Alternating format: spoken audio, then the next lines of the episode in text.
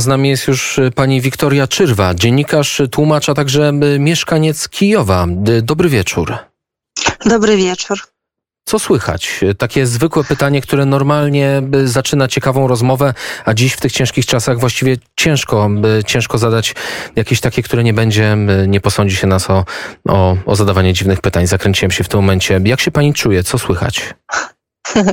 No więc um, są różne wiadomości, na przykład z Mariupola na, nadeszła szczęśliwa wiadomość, że te bomby, e, które wczoraj zrzuc, zrzucili e, piloty wrogiego wojska, e, chociaż trafili do teatru dramatycznego, ale chyba te schronisko wytrzymało. Wytrzymało. I, mhm.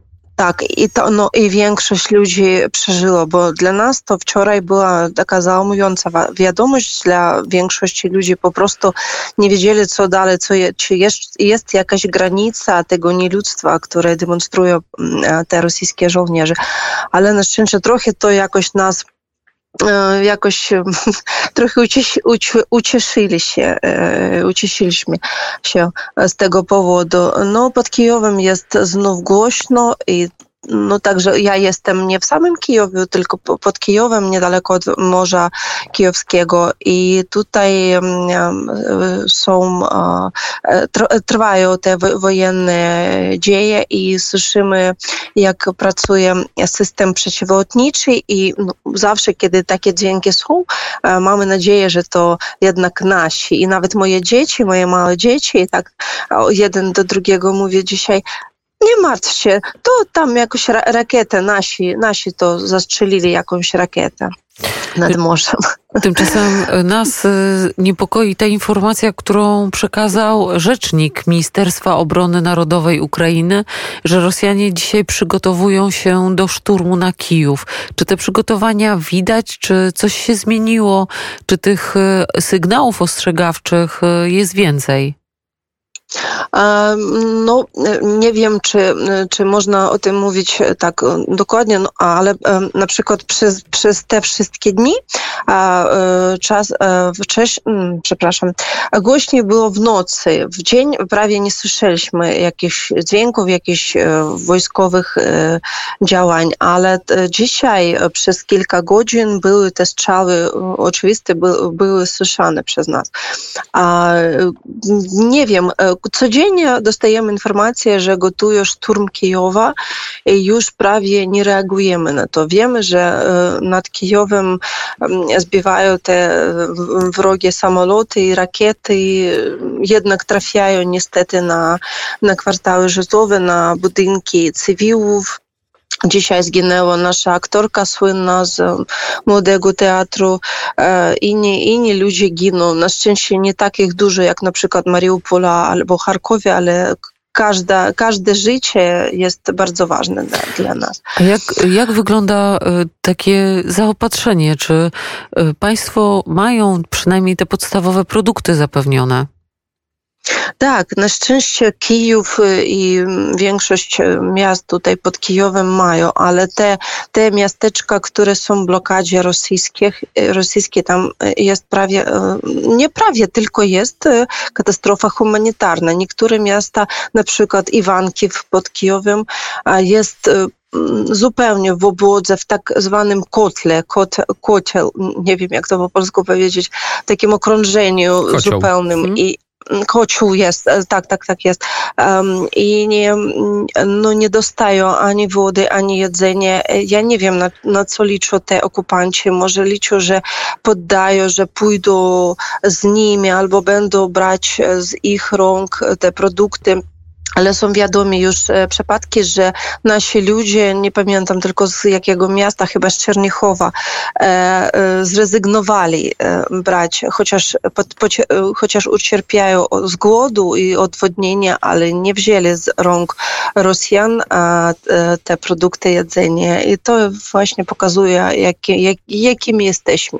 To często są też produkty z przechwyconych wcześniej transportów humanitarnych, tak przynajmniej donoszą niektóre źródła, media, także rząd ukraiński.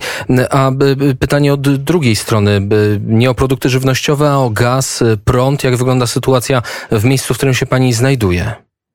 Na szczęście mamy gaz, prąd, e, e, oświetlenie, e, internet, połączenie, ale na drugiej stronie morza ludzie tego nie mają już od kilka tygodni chyba.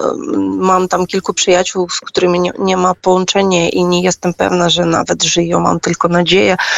Modlę się, że, żeby żyły. Wiem, że w, większo w większości miast okupowanych przez Rosjan nie ma prądu, nie ma gazu. No po prostu tak stwarzają takie warunki, żeby ludzie umierały po prostu, umierali e, z głodu, z z zimna, bo jest, e, są teraz mrozy do 8-10 stopni w nocy na Ukrainie, dlatego jest to, jest to no naprawdę warunki takie nie, nie, nie, niehumane.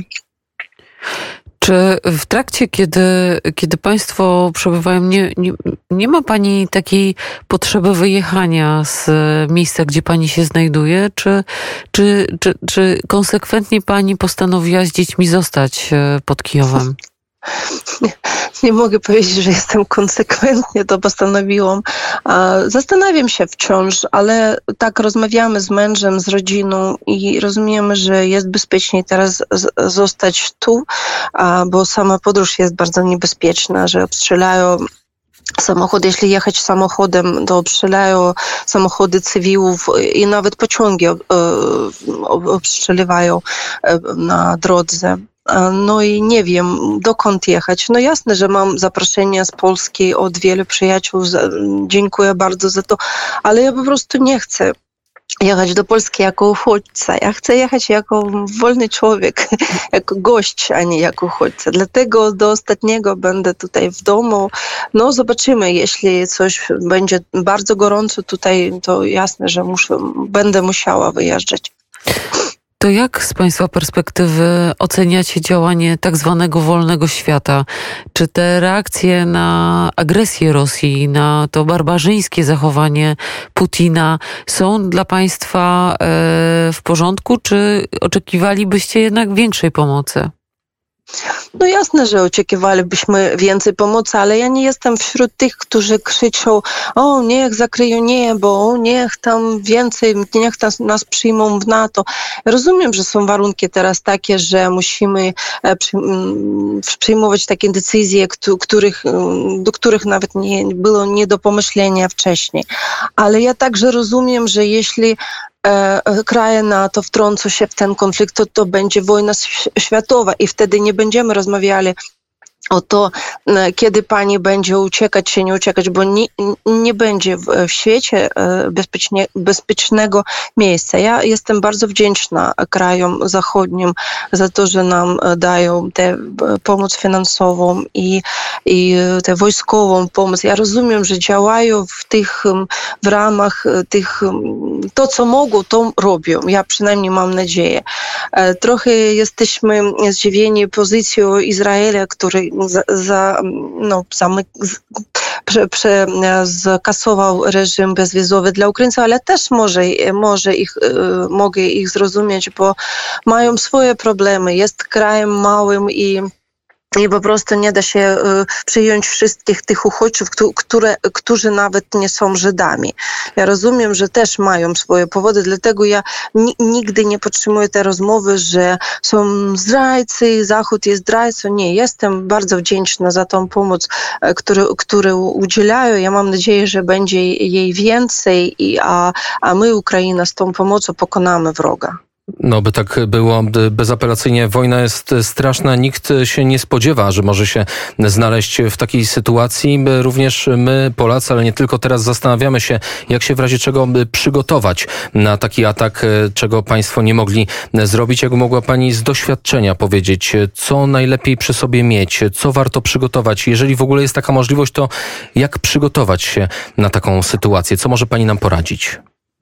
No, jeszcze przed wojną, kiedy tylko mówiono było o to, że e, możliwa inwazja, w co szczerze mówiąc nikt tak poważnie nie wierzył, no przynajmniej ja. A, mówiono o to, że musimy zebrać taką trwożną walizkę, gdzie muszą być rzeczy pierwszej tej potrzeby. jakieś, no, jakieś potrzeby, tak, dokumenty, pieniądze, no to, co można szybko wziąć i uciec. Ja zebrałam na przykład tylko dokumenty i pieniądze, rzeczy, tak, takie tylko te zimowe, no jeśli, jeśli tutaj się zatrzymamy, to nie wiem, e, w co będziemy się ubierać, ale mam nadzieję, że do, do, do wiosny, do ciepła to już się skończy. Nie, nie da się do tego przygotować tak naprawdę, bo e, nie wierzy się, że w, 20, w XXI wieku coś takiego może się przydarzyć w centrum Europy.